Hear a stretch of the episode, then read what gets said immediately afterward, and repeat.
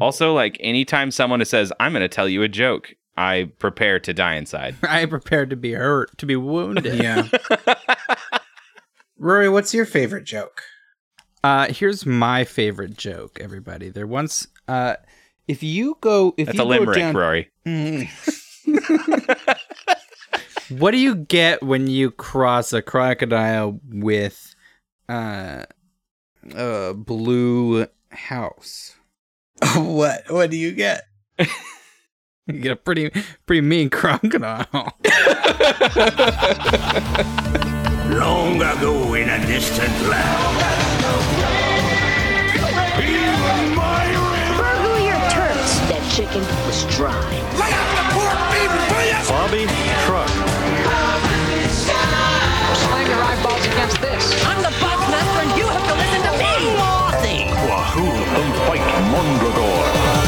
Hello, and welcome back to Saturday Morning Tuesdays, the adult podcast about children's cartoons. I'm Andy. I'm Austin. I'm Rory. And today, uh, Rory and I've gone uh, on quite a, an interesting adventure. We found a, a very, a very fun little spaceship when Austin wasn't around, and Uh-oh. we realized that it was basically the one from inner space. And we got real small. and We went inside Austin to look around. This is the theme from outer space that went inside, inside Austin. Yeah. Oh. So I don't feel so good. Rory and I are inside Austin, just sort of trying to find out what makes him tick and and, and fart and, and, and make all those good Oh, I- sounds. he's the one choosing all. He's the one who called captain right away, and I was not interested in seeing how our how our sweetest pod pod ba- pod mate uh, makes his makes his fun bottom noise. Well, I mean, I thought look, you guys know why I fart, and it's all the dairy I continue to eat. That's that's not a mystery. it's the, it's the diet I refuse to update. Yeah, I found that I found that in the sort of bad choice center of your brain. It's just uh, Hmm. it's it's dead. It's all dead cells in there. Uh, the choice centers. It's just it's just it's it's crazy in there. It's like uh, it's like the Wild West. Um, that sounds bad, I guess. yeah, it's pretty bad. Uh, what's worse is the like extra liver I found that you've sort of evolved for yourself. That's only designed to process fancy beverages. okay, okay, I see what's happening here. This is an elaborate ruse to hurt me.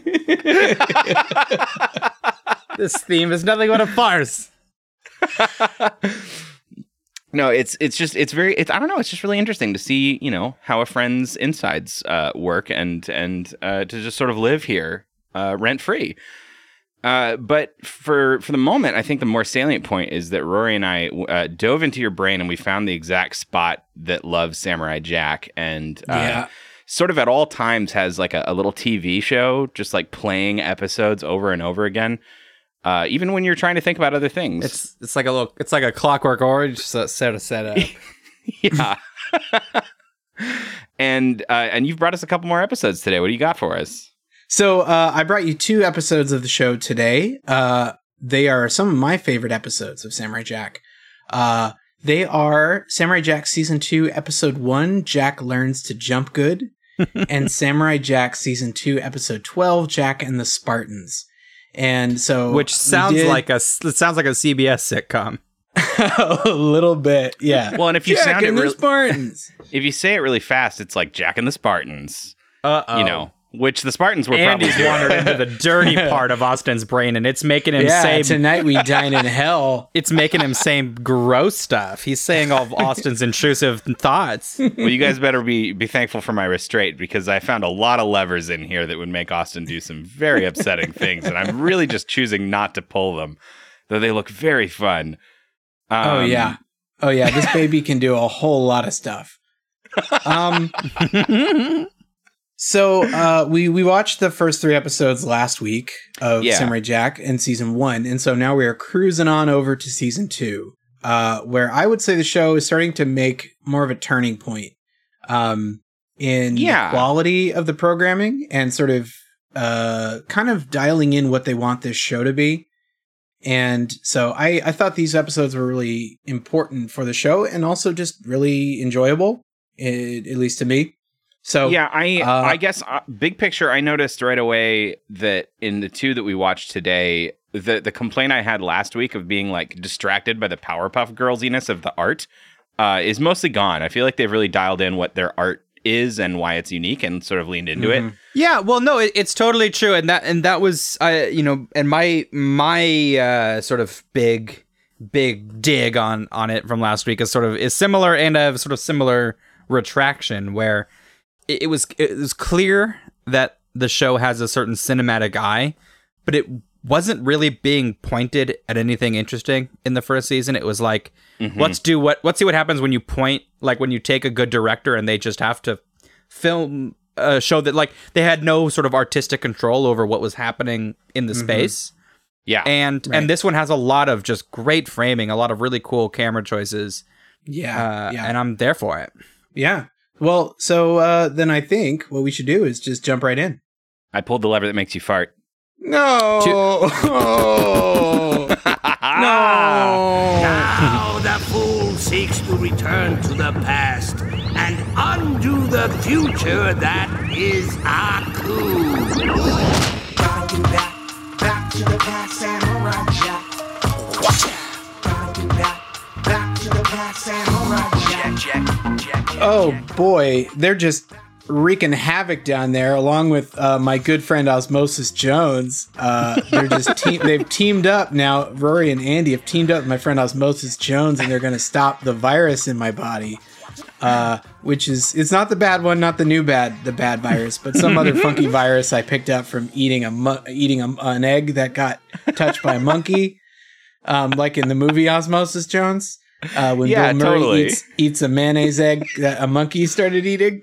Um, that is true. That is actually that is a that real is what thing that happens. happens. That's a real thing that happens in the movie. Um, Well, I'm just like I, I'm caressing. I'm caressing the muscles on on Niles Frasier. Uh, I'm, I'm, yeah, I'm he's there touching, too. I'm touching the good cold medicine man in all the right places, and we're having sort of a, a little show of our own down here on the side. I gotta say, w- when Andy pitched the idea of going inside Austin, I didn't know this was going to be this like whole thing he'd already orchestrated. That he's just here to touch muscles and touch with the part that makes him fart. And I'm, I'm feeling very, I'm feeling very. As this, Rory, you're you're uh, coming down as a I'm a- scientist, right? I'm a captive audience in this in this horrible experience.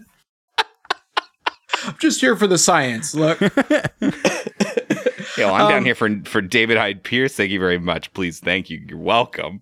okay. Well, while while Andy does that, and Found the poster of David Hyde Pierce in Austin's brain. uh, we're just so similar. He he likes fancy drinks too. he got that extra liver like me. I, I think we'll also, if we flash back about hundred episodes to when we decided which Frasier character we were, in, with Allison as a guest, I think we decided that I was Niles Frasier. You're hundred So percent the Niles. Yeah, Yeah. I mean, there's no real question. I just wanted to know that's canon. That's says SMT canon. yeah, Um, which we are almost at 150 episodes, by the way. that's true. Holy Moses! Holy guacamoses! Um, let's celebrate by giving the synopsis for episode uh, for this episode, season two, episode one. Jack Uh, learns before- to wait, wait, jump wait. good. Are we just gonna blow over Holy guacamoses? I didn't really hear it. Well, you know.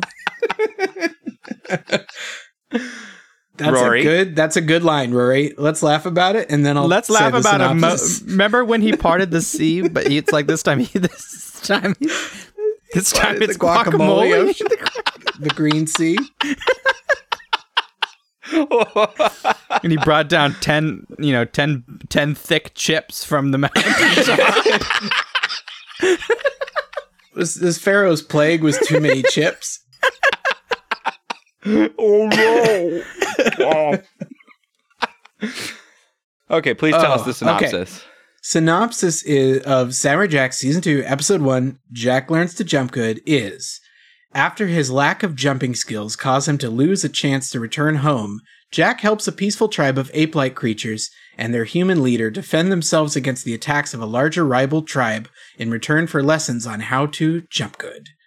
Okay, Yeah. you guys, this is maybe pound for pound my favorite episode of Samurai Jack. I believe it. It's great. It's, It's a uh, good I'm one. so glad. Yeah. It's just it's just a fun episode. It's got a lot going on and yet not a lot going on. It's it's just that like perfect balance of humor and good direction, good like visual gags, and a really solid through line that just kind of Yeah. carries you from start to finish and just feels good. I feel like they really figured out what to do with silence. In a way, the season one was, I think, visually literate, but had the tendency. Oh, I say season one like I saw it. The episodes we watched had the tendency to slip into nonsense, um, and just kind Uh-huh. of run run through plot beats. Yeah. Yeah. Well, and and something that I like, I, I, I it's not a huge twist or anything in this episode, but for me, having never seen this one before, uh, I had kind of like one of those realization moments about halfway to two thirds of the way through, where yes. The, the synopsis makes it sound very obvious that Jack's lack of jumping skills is the problem at the beginning of the episode. But one of the first, the first thing that we see is him sort of like we join him in the middle of a battle with all these beetle robots from like we like we saw last week, and he's like fighting to get to this time portal. And as he gets to it, Aku picks it up and sort of plays keep away with it, like he can't Yeah. get there. Your efforts are in vain, Samurai. This gateway into the past is forever. Beyond your reach! Uh, uh, uh, uh, uh, uh, uh. Uh, Uh, to me, the biggest laugh of that moment was just the idea that you could just pick up a portal. Pick up the Like, you just- portal. Yeah. Yeah. Aku generates portals, I believe, kind of just to neg Jack. Like, it's sort of his thing. That's his kink. But I guess I guess what's great about it is that you know we see him fail, right? And then later, you know, he's like sulking and whatever. He's eating alone in the jungle, and that's when we meet all these monkey people. And we kind of forget about it for a little bit about this beginning. And then after a while of sort of me realizing, like, oh yeah, we're gonna teach Jack how to jump. That's fun. That's gonna be a really fun thing. Like somewhere in the middle, I put those two things together in the back of my head, like. Oh shit! Because now when he jumps good, he's gonna surprise the fuck out of Aku when he plays keep away again. and and the fact that at the end of this episode we got to do that again, and he's Oh. like, "Oh my god!" Oh, It was it's- such a good choicest payoff. ending. It's it's one of the best endings of a cartoon I've ever seen. it's really good. Yeah. Ah, I don't know. We'll get there. We'll we'll talk about yeah, it we'll, we'll I get just there. I just wanted We'll to it I wanted to say that, but that yeah. That was absolutely my favorite part of this episode Uh-huh. was the sort of like slow realize of what the episode was actually doing while we had this Uh-huh. monkey monkey shine. Yeah, Um, the framing the framing pays off in dividends. Yeah, Absolutely. it was yeah. it was very nice. Uh, big picture, the other thing that I thought about while watching this episode is that it it really does bring into stark relief the sort of tool set that they have in showing damage done to enemies when they're for sure just flesh and blood gorillas as opposed to Mhm. robots. Well, it reminded me actually a lot of um, uh, Tarantino, uh, of a really competent understanding of the different kind of violence you're portraying, and and this Yeah. one is is not. This one is is is silly. It's for fun. It is not. It's not brutal carnage Mm-hmm. of of Aku's demon robots.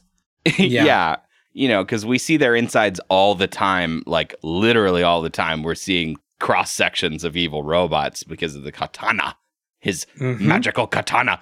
But in this one, we just see so many apes crushed by giant rocks and they get cartoony flat and float around like pieces of paper. So, like. it's kind of it's kind of funny i uh you know i notice it for sure but i don't know how much a kid would really really be noticing it right I mean, I, I they may not be thinking like, you know, you deconstruct. Why aren't these gorillas you know, bleeding? Deconstructionist.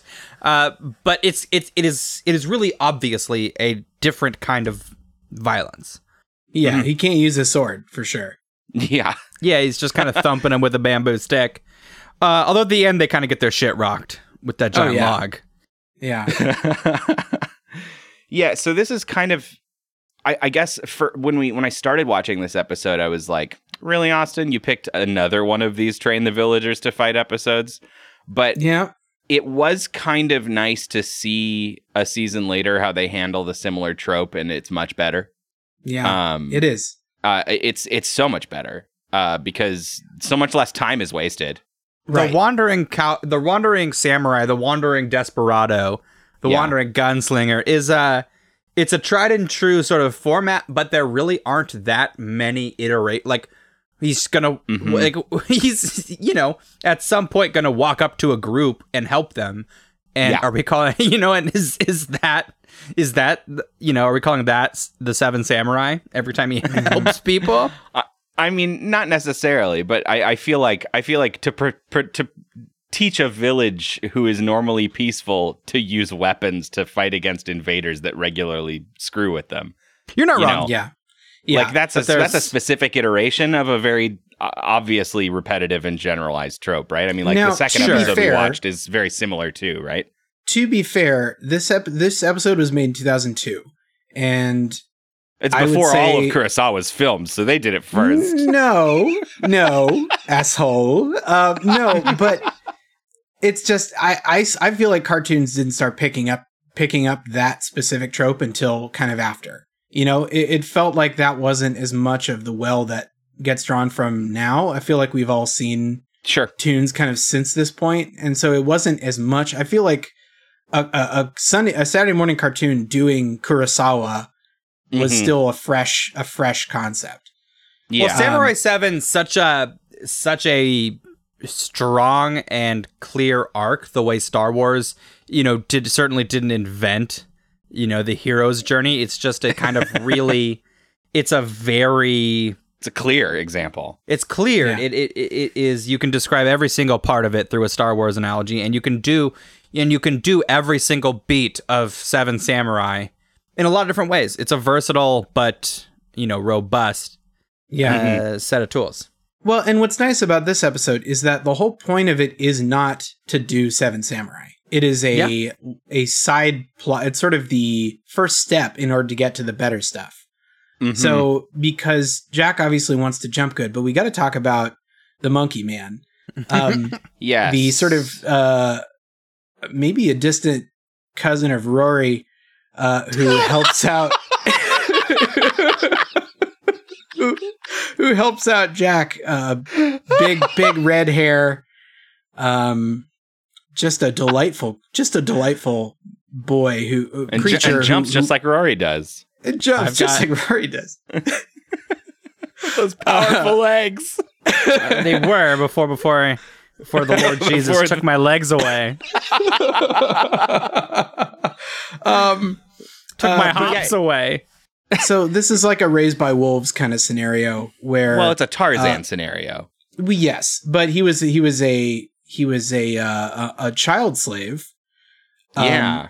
working this like you know Avatar Blue People movie uh, Avatar uh, Mhm. log cutting machine uh, in the forest, and then the the child slave escapes, and then you know kind of goes off with with a monkey tribe and, and learns their jumping ways.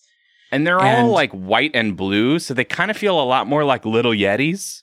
Mhm. Like little Yetis. there's an Ewok. There's an Ewok. My favorite, my favorite, too. my favorite rapper, Lil Yeti. little Yeti. uh, I love these these little monkeys though. Um, yeah, because the monkey man can talk because he's human, but these little monkeys can't talk. They have a really nice uh, level of emotion to them that isn't. Um, nobody has like DreamWorks face. You know, No. nobody. You know, none of these monkeys are like fully sentient. Like they they seem smart and capable, but they don't. Most of the time, they're just like wide eyed, unblinking, just kind of like spacing out in the in Yeah. the distance, like kind with of these like adorable little smiles. yeah. Oh, Yeah. It's really it's yeah, they're super cute and I really like that because it does show a distinction between this monkey man and the monkeys. Like they're not just identical. mhm. Um but he, you know, they all jump super good. Jack wants to learn how. and, okay, we need to clarify that jump super good means like three hundred feet in the air, Yeah, they're very good. like really good jumps. They jump very high. Yeah. uh the there's a line that's important to bring it up because it comes back later, but Jack asks I have never seen man fly. I know fly. Jump good. And so, you know, he's got to learn how. And they do a trade because these nasty pink gorillas show up when they're eating fruit and come and steal the fruit and run back into their, you know, this tribe runs back off into the woods. And so, Jack, Jack's like, "Why do you not defend what is yours?" And he says, We peaceful like flower. it is funny. it's very cute. There is a sort of I don't know childish logic. The the, the episode starts with with uh, the monkey man uh, stealing Jack's food. He catches them, and they're like, "No, we only stole your food because somebody else steals our food." And he's like, "Oh, well, then that's cool." they're the best. These are like clearly the real. I won't go another layer down. Yeah. Here's good. Here's good. I know. Yeah, you half expect him to go back to the pink gorilla's place and be like, "Oh shit, we're hungry. So hungry. it's a cycle of, of a a cruel world." But no, no. I what I love that that it's kind of the double edged sword of this show, I guess. Uh, if I was to to sort of point to one thing that makes it like tough for me to love all the time is that by nature of not wanting to have very much dialogue and trying to tell visual storytelling, none of the characters we ever meet are particularly nuanced. And there there can't be that much hemming and hawing about motivations. And so like when Jack is like, "Well, I'll teach you how to fucking fight if you teach me how to jump." They're not like they don't have that story beat you'd normally expect of like, "Oh, but we're peaceful people. That's against our ways." They're like, "Yeah, teach us how to fucking fight. We just don't know." You know? Uh, there It's is like- a great beat though. it's quick. There is a beat that happens where they make the agreement, and I got to clip drop this, but uh, uh, the monkey man says, They agree. We'll learn to protect and defend. And they will show me to jump good? No.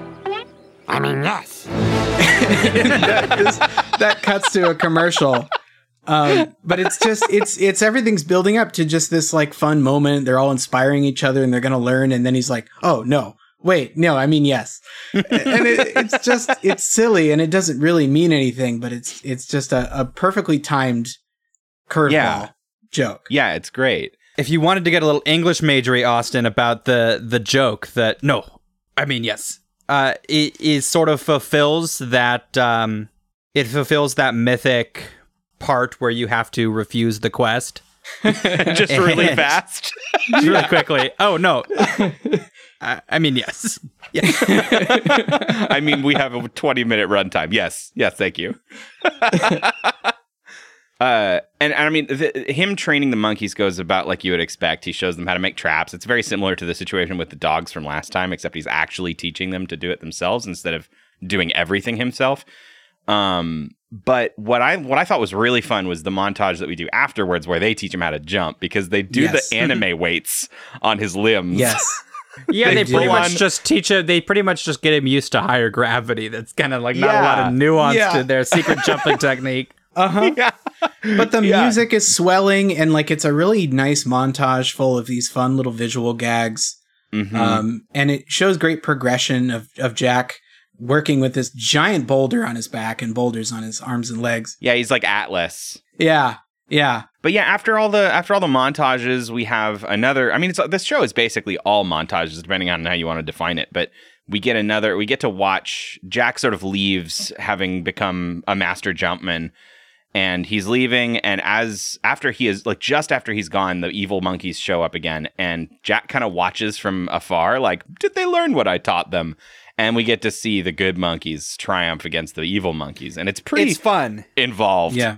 Something the show has done a very good job with in both these episodes. Now, while I, I may agree with Andy that that the um the side characters are are, are perhaps not inc- you know super deep character studies, um, they do achieve. The show has a has a willingness to allow them to be protagonists in their story. Jack doesn't do literally for everybody all the time yeah.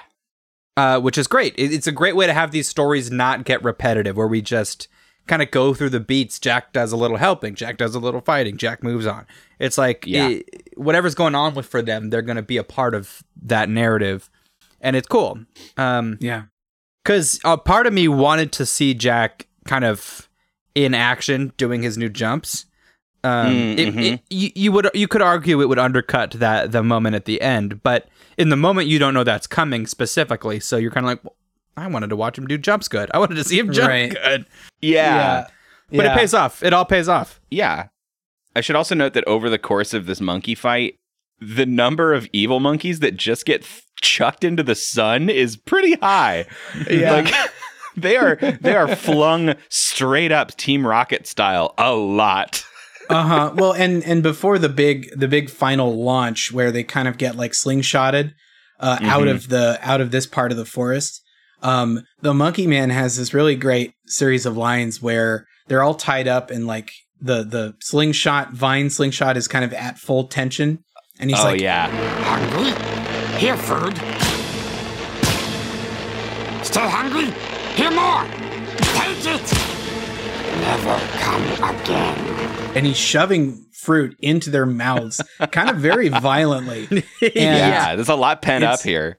I mean, it's it's good because it reminds you that he's, you know, that this sucked for them. You know, it's like Yeah. a reminder. it's this kind of emotional, uh, you know, bit of bit of stakes that they kind of bring back to, you know, to give us this kind of emotional catharsis. If if anything, if to remind the audience that like. Hey, you know, we're going to do a lot of mean stuff to gorillas here, but uh, remember that they did cause a lot of hurt to these, the cuter ones. So, the cuter know. ones are the ones we like. but yeah, then then we get to the the the very the final sort of bookend with Aku. Um, somehow it's almost like a it's a weird repeat. Like Aku just sort of stages the exact same fight with the portal out in the exact same op- open area. Uh, and he fights a bunch more beetles, and Aku shows up again, like, You stupid bitch, you're doing this again? And we have to, the line is so incredible. yeah, it's so good. Samurai fool! Your efforts are in vain again. This gateway to the past is once more beyond your reach. You can fly? No. Jump good. Wacha. Yeah, it's Credits. like this this amazing like freeze frame of him like pulling out the sword and Aku just being like, "Oh fuck." yeah, like that could have been a series finale if they let it. Yeah. I mean, the, if anything, it's like, and it's it's a little frustrating if if you're a younger kid who like keeps wanting Jack to actually get to go home and feel looking Right. look at that ending and be like, he did he just do it? Like, is that it? I mean, he Yeah. he won. I mean, he he he got it basically, right? Like, and he just went to credits, and now he's wandering again for the next episode. It's like, what he he did it. He fucking Yeah. did it. yeah, we never get to see the the part where Aku steals the portal again and and Right. dicks off into you Mhm. know But that's you know what makes the episode so much stronger. It's just that like Yeah. just hype, absolute hype ending. yeah it, it surprised me i mean i wasn't watching the runtime or anything i knew we must be near the end but like when it just went straight to credits i was like oh what yeah. Oh, it's so good. Yeah. Yeah. I'm glad you liked it. Because yeah, really that's my favorite episode. I think it a- just really hits the balance right. Well and i think that i could easily show this to somebody as like the first episode they saw of samurai jack in a way Mhm. that like it might get them more into the show than watching that first three parter Right. Totally. because i feel like i mean we already discussed it last week right like there were problems with it and it kind of like pacing was all, all crazy off and blah blah blah blah blah and so like this one to just sort of show this incredibly tight 22 minutes of jack is like yeah, Yeah. i would i would easily say this well, is the and it, perfect it first one. Falls it falls into the classic problem we've pointed out before. That's like it's establishing uh, rules to a world that didn't need them. If you're expecting Mhm. me to need a logical backstory to a wandering samurai in a magical robot world, you're wrong. right. yeah There's a samurai in a robot world. Go. Yeah. Mhm. Portal, he wants to go through it. Yeah, yeah. Makes sense. Stakes are clear. totally Ah, let's go to a sponsor. okay Okay.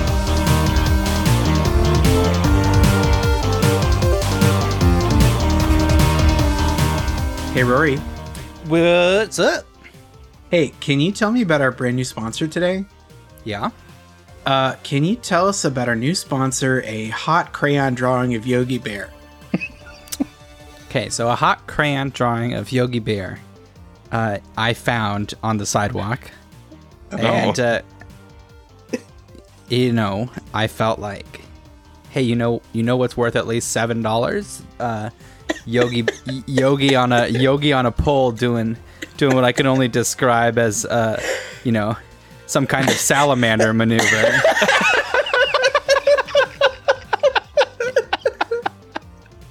and uh, you know that's that's the asking price is seven dollars. Yogi Bear, the it's drawn it's drawn in like uh, like a nice crayon, like a tasteful, like a Prismacolor, right? like a yeah. RoseArt. like a kid, like a kid who's going somewhere, like a kid whose art career is about to really take off. It's not signed. I but I I couldn't you know sell it sell it you know on, on my own as my sure. own. No, that's you're doing the right thing. Yeah, but I figure you know I could at least get seven quick dollars out of this amazing, amazingly attractive bear Yeah. splayed akimbo for all to see. Well, I mean, I can't even see it right now. I'm just sort of taking your word for it, and I'm, I'm getting He's a little worked splayed. up. He's He's he's, splayed? co- he's, he's competently splayed. He texted it to me, and uh, Oh, yeah? so I'm really enjoying what I'm seeing. Is he working that pole? Yeah, working that uh, but. Rory. So I'm just a little interested about how the the penis is drawn. Oh, sure. Uh, it's it's I would call it massive. Um, I don't think I don't think that you know what one might say that's an artist's interpretation, but I think Yogi Bear is confidently strutting around in a way that one can infer. Yeah. um, that a rockin' hog is is down in down, down in his down in his shorts. Yeah, underneath the picnic basket. Right, he's got like a he's got one of he's got one of those battle ready warthogs like from Princess Mononoke down there. and he's ready to save the forest. He's also like Princess the- Mononoke. Damn, all of that for seven dollars. That's pretty incredible. Yeah, I, I'm calling it a steal. I'm calling it. Yeah. I'm calling it a genuine find. This is, you know, at some point we're gonna find out this is like some child Banksy, and you're gonna be able to identify his work through the, you know, through the incredible dicks and and magnificent, you know, The artist's signature. the artist's signature, the the hog, the hog of, you know, the unmistakable hog of a man with taste. Um,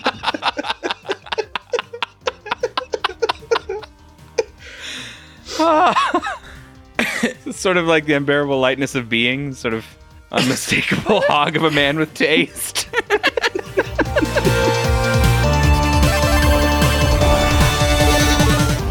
Gotta get back, back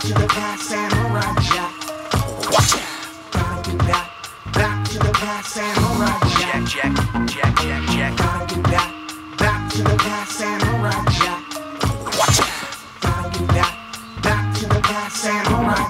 Check, check, check, check. Gotta get back, Check, check, check, check. gotta get back, Check, check, check. Samurai Jack. Check, check, check. well, everybody, here we are. Here we are at the pancreas. If you and uh, oh, good. Uh, the silliest of I- organs. No, it is not the silliest of organs. The funny bone is the silliest organ. Damn, that's right. It's true. He's got me there. We're at the pancreas, a very, but uh, it has not. It has not stopped Captain Andy in his in his complete, uh, you know, Conquest of my insides. to start doing his tight five and poking at the pancreas. Uh, and again, I am here just really begrudgingly going through the motions. Of this high concept adventure you didn't sign on this to. high this high concept adventure where I just feel deeply uh you know beyond beyond what has been consented. Oh boy, I feel And so I- hungry to have this big bowl of chili and sour cream. Ooh, Oh, no, that wow. that's gonna- Oh, I ate it too Oh. fast. Uh oh, that's gonna that's gonna make the pancreas mad. I think I know. I think that's right. I don't know how bodies really work. Uh, the pancreas is a monster that doesn't like it when you eat hot food. Yeah, Rory would rather it be the spancreas Oh, because he's touching, he's spanking. Spanking.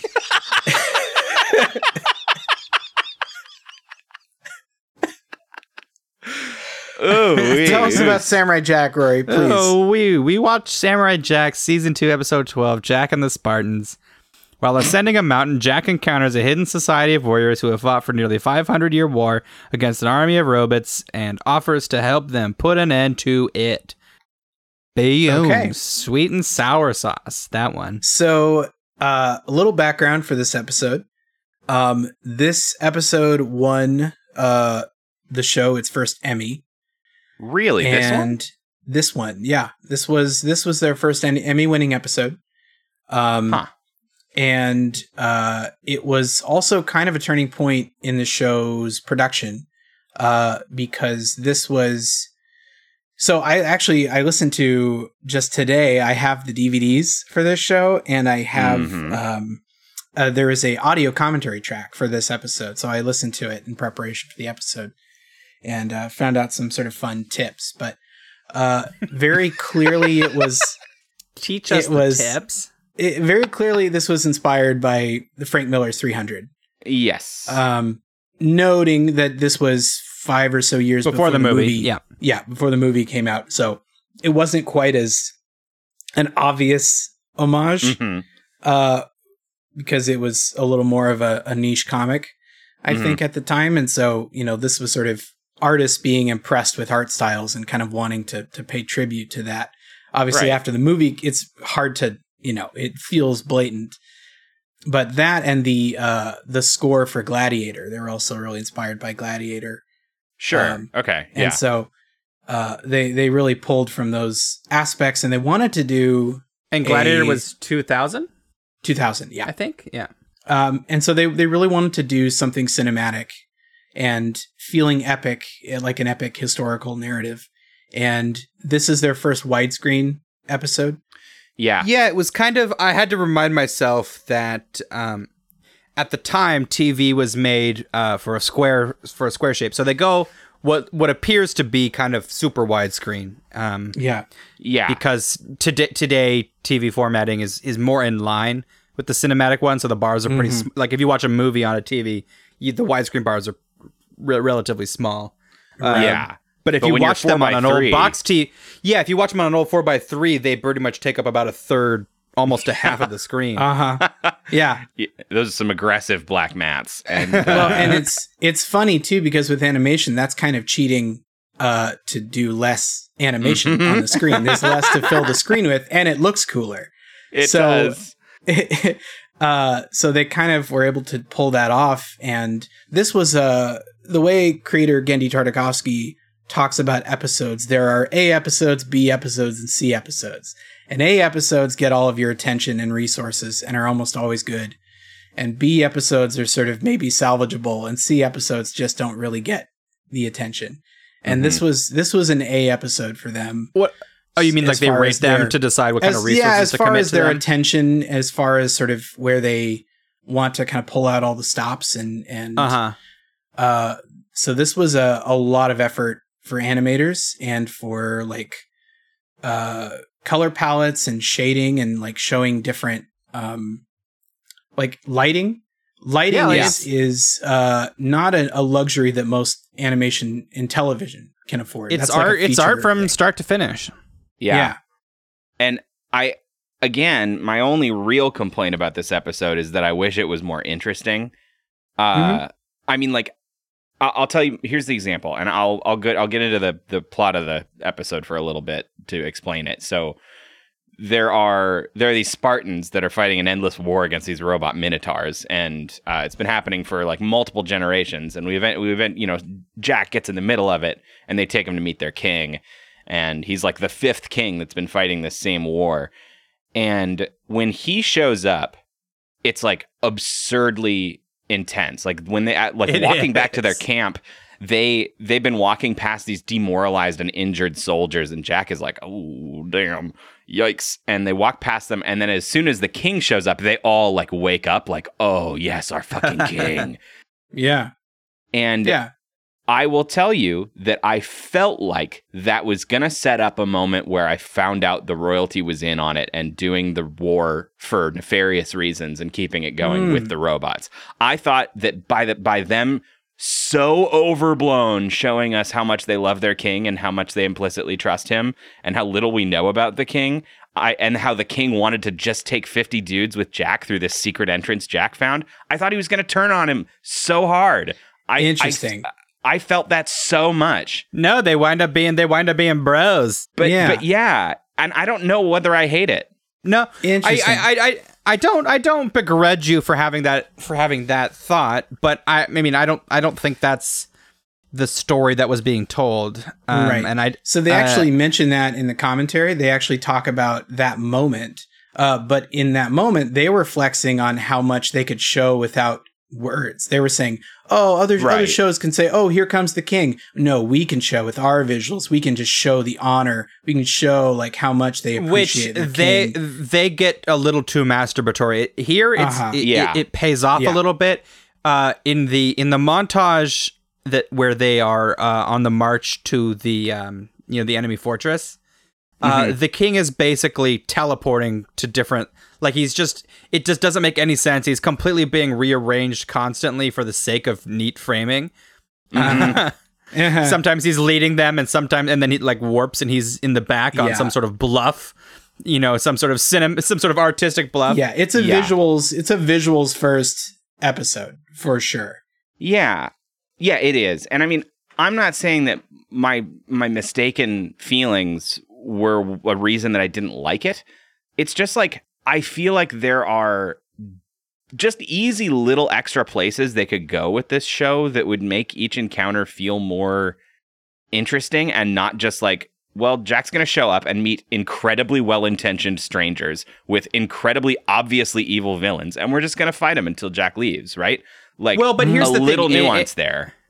Uh, there was to me there was some nuance because the the uh, the robots are not specifically evil. We they're not de- they're not as far as we know servants of Aku. Although I'm sure he sort of had a hand in the in the.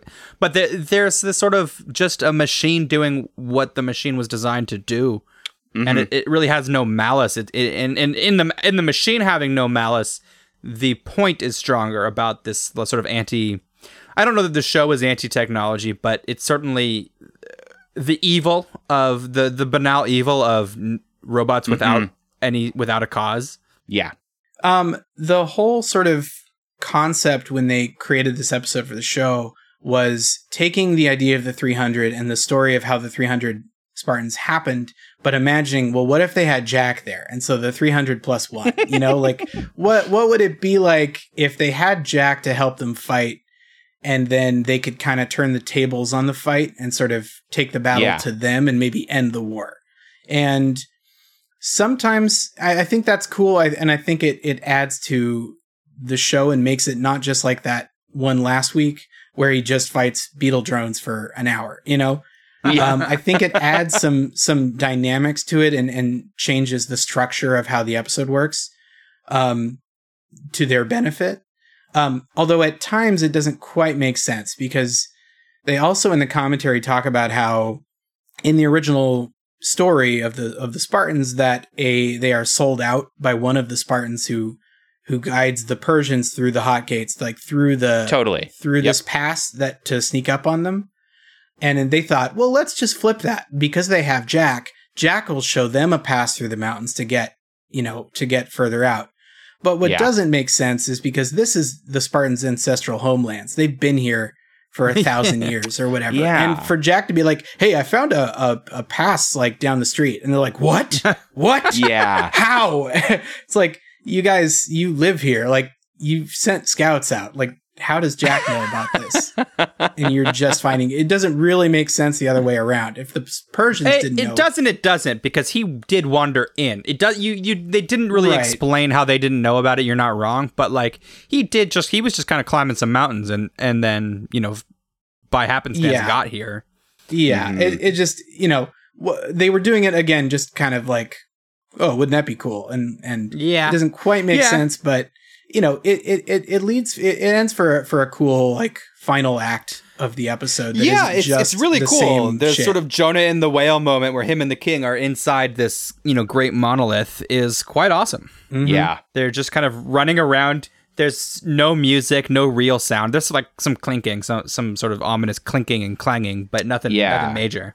and and as I was saying before, uh, the the the comments from the directors uh, about how how lighting is a luxury for television, and Yeah, yeah, the yeah. color palettes that all these characters got to have. They were talking about just like how many how much they flexed on color palettes and like everybody looks different in the morning light and the light Mhm. of being in the shadows of the monolith when they're taking these shields you know they're like grouped up and it's like that's another color palette now they're in the blue factory. That's another color palette. They're in this like yellow glow in the Sanctum of Uh-huh. the Monster. That's another color palette. And it's like most of the time, television animation, they are flat, the same Yeah. colors. It is not, it does not, you know, if you're making a movie, you can do shadows and lighting, but like, it- But even that, just- I mean, that was the that was the kind of big, the sort of big flex in Akira. Not to not to bring a, Oh, make yeah, everything yeah. about Akira, Yeah.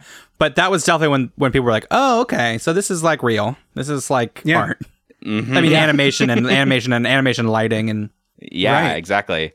Yeah. I don't. I, I there's a ton to love about this episode. It's it's incredibly exciting. The nonsense. There was only one moment, which is like right as they're. Uh, it was that part where they were all going through the canyon again and heading towards the the robot factory. Like Mhm. that section was where it kind of lost my interest of like nothing's happening. It's just kind of like you know standard sort of fighting stuff, especially when they fight some robots right outside the factory. It's like just get in the factory already. Like I don't know. Right. It's it's earned in a way that a lot of the episodes don't bother earning it. It's just like Jack fights robots. Mhm. So here we go. yep, yep.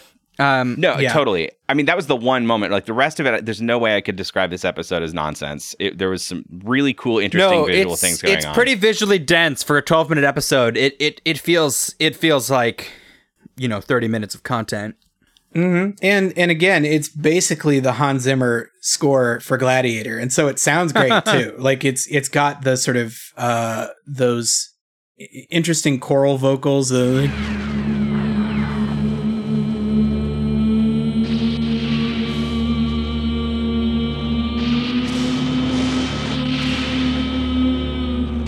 so the ending is cool too. So they they Yeah. they find this this beast, and it's not really the coolest part of the episode. This sort of uh, Medusa like central evil robot that they got to fight the two. it's the a Jack it's a King. frowny emoji with legs. It's not very Yeah. cool looking. No, no, but that's not the point of the episode. You know, I mean, they But it is they formidable. Fight it, no, Yeah. yeah, yeah, yeah. They fight it. They deal with it. Um, the king gets Jack's sword in kind of a cool sequence. He throws it through Yeah, that the was the coolest part. monster. Yeah, No, it's the coolest part is them switching because because the king's sword shatters and Jack is like, okay, you got to get some of this, and he's he like chucks his katana and the and he ca- he catches it, and the king throws his shield, and now Jack has two shields. It's like Yeah. it's like Jack recognized that the king probably needs the sword to still fight, but Jack's fine with two shields. He will figure So- it out. there's actually a whole cut there's actually a whole cut sequence from this episode that was going to be a flashback to Jack training with the ancient Greeks uh, during Oh. his time and to have him reveal to these modern day Spartans to say that hey I I know your your style like I trained with all of your stuff and them being like super impressed by it Mm. uh, but they they cut a lot of that they apparently had it I think that's smart. That's not that's not needed. Yeah. yeah. It's yeah, no, definitely they, they knew needed. it was yeah they knew it wasn't necessary um, but it's so it's so tight to have Jack just like fighting with two shields and uh and yeah, like you said, when the king throws the katana straight through the guy's the the bad evil robot's head, it like explodes and Jack realizes what's gonna happen and he dives in front of the king as it explodes and he's got his two shields in front of him and there's this big blue flash. Shit's dope, man. It's so Yeah. cool. It's cool. And then the ending from there kind of takes another left turn. And Yeah, this one felt a little unearned and kind of unju- maybe not unearned, unjustified. It's Jack kind of wanders off into the sunset for no reason without so much as a go fuck yourself. Yeah. they think he he died and somehow he sort of he takes that as his cue to like peace out. Like I don't Mhm. know if he was injured and just got separated from the king or what or they right, just kind of shown. Right. You know, but but we see Jack sort of disappear in the explosion and then um the time passes and we see the king, our Leonidas, has become an old, old man. And his son, who was introduced earlier, is now kind of coming in to take over for him, but he's dying in bed, this old king, and they have like the beat up old shield that Jack had, and he, he explains that like His shield was all that was left. This stranger who became a brother aided us in our time of need and made a difference. His sacrifice and that of the others defeated our enemy, saved our lands, and ensured our freedom. They will be honored and remembered forever. the 300 plus one. But I believe the one survived. A warrior that great could not be stopped so easily. And then the last shot of the of the episode is is Jack's shadow standing in the smoke back after the explosion. It's like Right. I guess I guess that's cool visually, but it's not. It doesn't really hold up when you think about how that. Well, panned out you, in you real wonder life. if you wonder if maybe they've they sort of tweaked the uh, you know because again when I talk about how hard they're flexing on on the um, on the framing that you wonder if maybe they just changed made the made the ending a little more Emmy friendly. Oh, Mhm, sure, Sure. I mean, sure. maybe that was the the kind of framing that worked. That was the only thing that wasn't just like a, a hearty handshake and then he leaves. you know? Yeah, It was- uh, it- yeah. It's kind of it's an interesting ending, and it's it's one that the show doesn't always do. And so I was I was inspired by that. But, you know, uh, if it doesn't. Yeah, that's an interesting question though. Like if they're optimizing it for the Emmy nominating, you know, people who are going to watch this stuff, those people aren't going to watch more than this one episode. They need it to Right. stand alone, right? Like they Uh-huh. needed to have a they needed to have an ending that sort of has like an interesting ooh oomph to it, even if it doesn't make much sense when you watch. The Yeah, show. it doesn't return the show to status quo. They don't really do a Star Trek ending and re you know Mhm. kind of put the do- stack the dominoes all back up. Uh-huh. Right, right, and and so does the Jump Good. Same with the Jump Good episode too, in a way. Yeah, It's that's where true. Some of these stronger episodes are less, you know, have less consideration for the canon. Think of the canon. You know, uh, Yeah, and it's- so, uh, so what? What something else they talked about with this episode was um how this was kind of when they realized the show they wanted to make was in this season and this episode was a real turning point in creating their own art style because they were talking about Hanna Barbera where they were coming from was was really coming from Hanna Barbera style to now actually in this episode realizing that they have another style, their own Samurai Jack style. Mhm. Cool.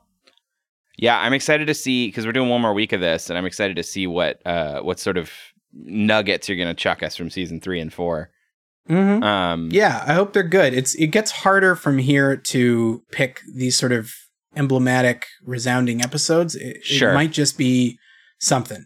I don't know. Yeah. You know, it, it's it's it's a little harder from here. I think the overall quality gets better. I don't know if there are as many peaks, Sure, I Mm, get that. mhm. But but it it sort of hits a sort of plateau in quality from here. I would Yeah. say.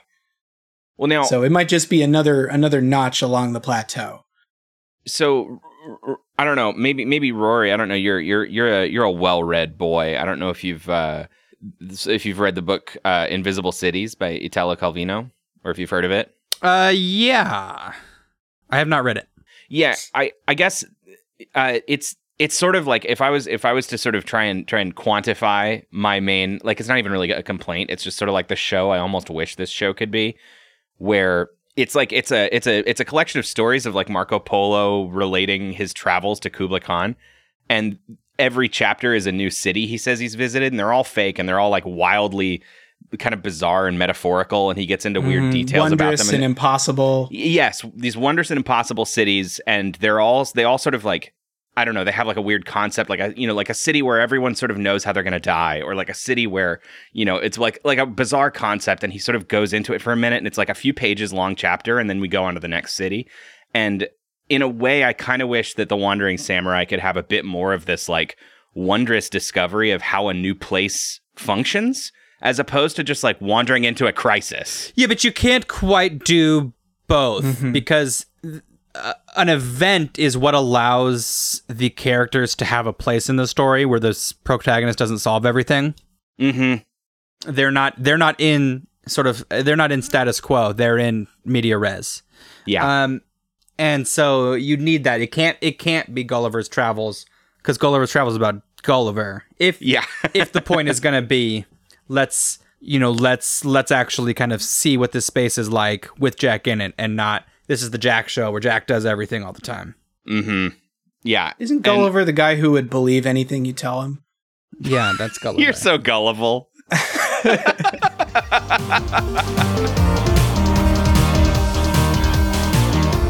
Okay, everybody, uh, we're still inside Austin. That hasn't finished. We didn't find a way out. We did have to You deal know with the how we get mess. out. You know how we get out. I know how we get out, but I chili's haven't moving. done. I it's haven't moving. done. I haven't done the thing that I wanted to come in here to do. Uh, I finally made it down to Austin's little pinky toe, and now I'm gonna tickle him. I'm gonna tickle him from the inside. I'm gonna tickle his little pinky toe from the inside, and he won't ever be able to stop it because it's on the oh inside. no! Stop! You're gonna make me shit. this is the main thing I wanted. Now I can sort of go out happy uh, with the sort of chilly river that's about to be ridden by our little boat. Oh, I shit my pants. I shit my pants in chair and house. I shit my house. oh no. Anyway, uh, this is this has been a fun week. I'm glad. Uh, you know, I didn't. ob- Obviously, I never watched very much Samurai Jack. I watched it when I was a kid, but I'm glad that uh, in week two it has really sort of solidified a place in my in my heart zone. Um, Mm, good, good. you know, I recognize Yeah. the reason we needed to watch those first three episodes, but like, it is it's so much better in these two. Hmm Yeah, yeah. It's it's stepped up a lot. Yeah, this is this is a good zone, and I'm I'm kind of I don't know. I, I've been hesitant to watch the the final season that they made recently, just because. Right. I don't know. I don't know how they how they end it. I don't know if it's going to be satisfying. Just because hmm it Samurai Jack is also kind of a, a story of hit and miss, and even episodes that are commendable in one way are also kind of snoozers sometimes. like there's a really interesting episode that I don't think I had us watch uh, for in season three or four, where it's Mhm. like it's Jack versus the ninja, and Jack is like dressed all in white, and the ninja's all in black. Oh yeah, I've seen with that. I've seen that fight. and yeah. it yeah it does this sort of really incredible kind of color stuff back and forth but honestly I, I can't remember i feel like it's not even actually that like gripping of an episode it's just Yeah. like does a really cool visual thing you know and it's totally. like cool uh i respect it for that um and there's a lot to enjoy but it, it also at times just doesn't know what else to do for Well, its it's an- runtime it's an interesting question, I think, for a show that explicitly wants to run for a while, but that has a very central and presumably easily answered question of like, I need to get home. Right. yeah And like, if you're going to just have the whole show be him trying and failing to get home, A, yeah, you have to find a way to make all of that interesting along the way and not just like feel like a whole, like you're giving everybody blue balls the whole time. But Right. like, B, does a show like that actually need an end? Like, is it okay if we never get him home if the point is these side adventures? Like, I remember when I was a kid, I was watching a show that at some point we should watch for the podcast. Uh, it's an old Hanna Barbera show called Pirates of Dark Water. Right. And I watched it when I was in elementary school, and I was like so on board. And they're like, there's these 13 treasures that they need to find on this alien planet. Otherwise, the planet's going to get consumed by dark water and these like evil pirates and shit.